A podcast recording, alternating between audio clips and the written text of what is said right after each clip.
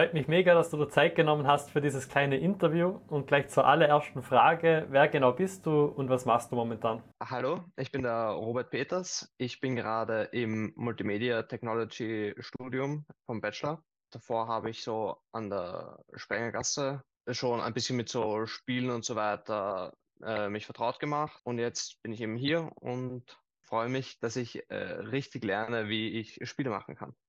Sehr cool, ja. Du hast gesagt Sprengelgasse für die Leute, wo das nicht kennen. Das heißt, du hast davor schon Erfahrung mit diversen 3D-Programmen, mit Coding. Kannst du mal kurz erzählen, was jetzt wirklich deine Ausgangssituation war? Also was konntest du schon, wo du dann mit dem Studium gestartet bist? Da habe ich eben bereits gelernt, wie arbeite ich mit 3D-Modellen, wie arbeite ich mit Unity, wie programmiert man. Also die ganzen Grundlagen konnte ich schon. Mhm. Und wie hat das funktioniert? Also das war ja ziemlich viel, was man da, glaube ich, lernen musste. Hat es dann gut funktioniert oder war das schon anstrengend? Es war auf jeden Fall eine Challenge. Es war sehr viel. Sehr, also man hat richtig auch in seiner Freizeit etwas dafür tun müssen, um nicht irgendwo hängen zu bleiben. Aber trotzdem geschafft in dem Fall. Trotzdem geschafft, ist soweit kein Problem gewesen. Es ist halt eine Challenge, aber äh, auch eine ziemlich gute Übung, weil Du lernst ziemlich viel, wie viel was von dir abverlangt, wie viel Zeit das Ganze überhaupt braucht, so ein 3D-Modell oder ein Spiel generell überhaupt einmal zu machen. Und ja. Mhm. Was war genau die Motivation dahinter? Also der Grund, dass du das lernen wolltest, dass du damit anfangen wolltest? Kannst du davon vielleicht ein bisschen erzählen? Anfang habe ich mir die Sperrgasse eigentlich mehr dafür angeschaut, dass ich in die Richtung Interior Design oder so gehe.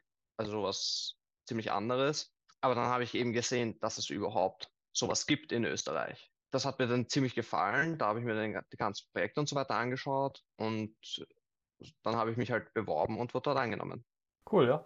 Und bei der FH war das dann genau das Gleiche, dass du dich für MMT, also für Multimedia Technology, entschieden hast? Oder wie war das da dann? Genau, bei der FH war das dann so, aber ich hatte halt noch so keinen konkreten Plan, jetzt wie ich das Ganze wirklich umsetzen würde. Und dann habe ich mich einmal umgeschaut und habe gesehen, okay, ja, da gibt es so ein paar FHs, die in Salzburg, Hagenberg. Die in Salzburg hat mir dann aber von den ganzen Studentenprojekten und so weiter her am besten gefallen. Und da habe ich dann auch von meinen Lehrern und ein paar anderen Kontakten so gehört, ja, das ist so in Österreich vermutlich die, die beste, wenn es um die Spielerichtung geht. Und deswegen habe ich mich dann mal beworben und bin auch angenommen worden. Ja, sehr cool. Und was hast du denn bisher erreicht? Also du konntest ja wirklich schon einiges davor. Und was hast du jetzt durch die FH in dem Fall dazugelernt oder vor allem auch durch 3D-Prototyping und Scripting, was natürlich für mich interessant ist?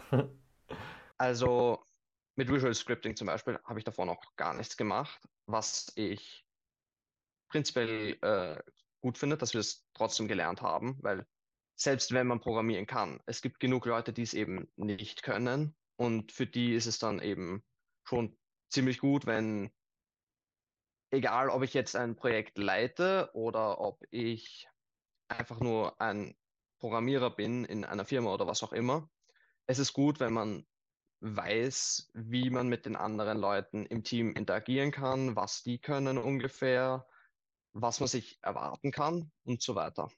Mhm. Ja, und ich glaube, es ist auch eine gute Ergänzung, oder? Das heißt, sogar wenn ich coden kann für so kleine Geschichten, da kann man es ja dann trotzdem hernehmen, wenn man es schon als Action zum Beispiel hat.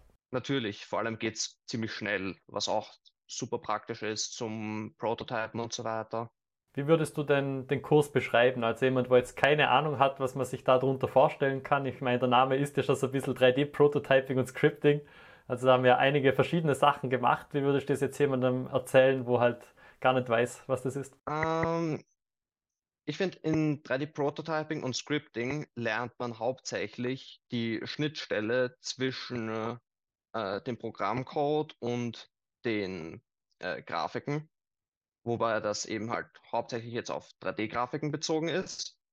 Wie ich die ganzen Grafiken denn überhaupt in eine Engine bringe, was diese Engine damit macht, wie das Ganze funktioniert und auch wie ich das Ganze dann durch eben Skripte äh, zu einem Spiel weiter ausbauen kann. Mhm. Gibt es irgendeine Sache, wo dich überrascht hat? Das heißt, wo ich das angefangen habe zu machen, haben wir zum Beispiel gedacht, dass Bosse und Gegner immer so schwierig und kompliziert zu machen sind und dann hat sich herausgestellt, dass die meistens ziemlich ja, doof sind und gar nicht so viel brauchen, dass sie halt gescheit wirken. Gab es da bei dir so einen Überraschungsmoment, wo du dir gedacht hast, okay, das ich mir anders vorgestellt? Ich habe mit so Enemy, KI und so weiter zum Glück schon ein bisschen was gemacht. Deswegen habe ich äh, grob gewusst, ähm, wie das Ganze abläuft intern. Aber ich finde es immer wieder schön, dass man einfach nur durch die simpelsten Aktionen äh, komplexe Gegner äh, erschaffen kann. Weil ein Gumba ist ja auch nichts anderes wie ein Ball, der nach links und nach rechts geht und von äh, Wänden abprallt im Prinzip. Und du kannst ihn halt besiegen, indem du auf ihn drauf hüpfst. Ziemlich simpel, aber ein genialer Gegner. Würdest du sagen, dass das oft in der Spielentwicklung der Fall ist, dass man einfach viele simple Sachen miteinander kombiniert, um so komplexe Sachen vorzutäuschen dann? Auf jeden Fall, ja.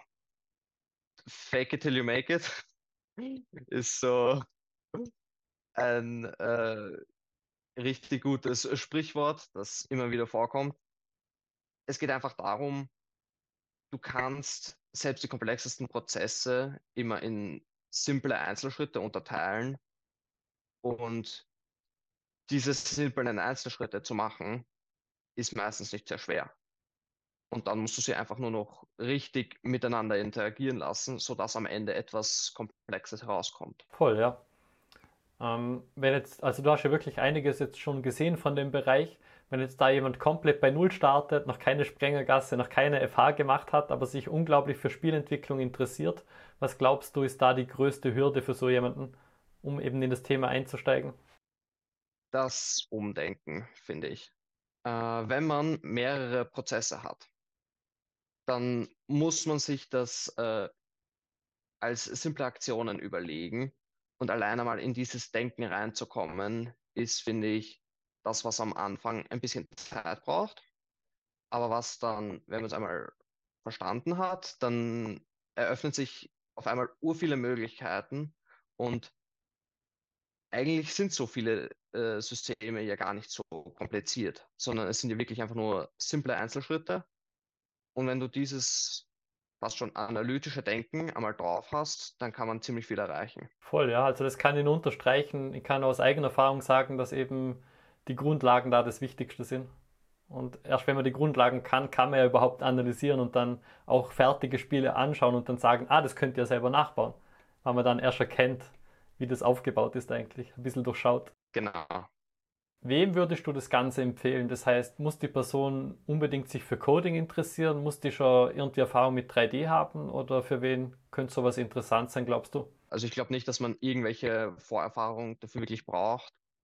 Wichtig wäre, dass du selber ein bisschen, dass du eben kreativ bist, dass du einfach ähm, weißt, okay, ich habe ein Problem, was sind denn so ein paar Ansätze, wie ich das überhaupt lösen könnte? Also einfach ein bisschen kreativ denken und auch immer Feedback hören, weil Feedback ist sehr wichtig. Und dieses einfach mal überdenken und drüber iterieren.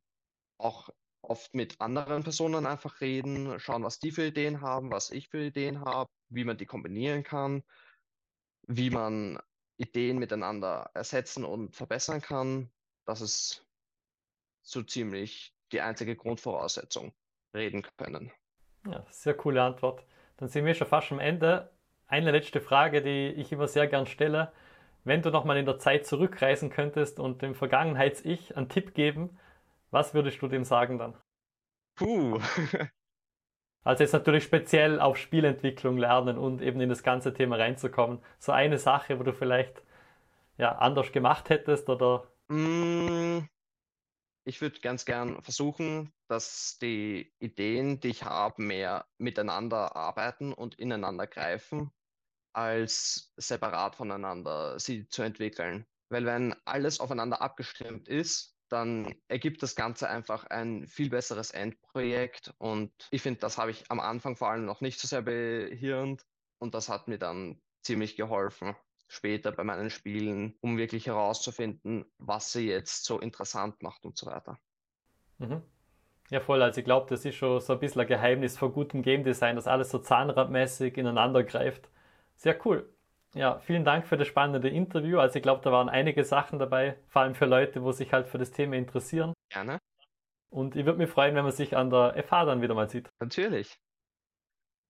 Mach's gut.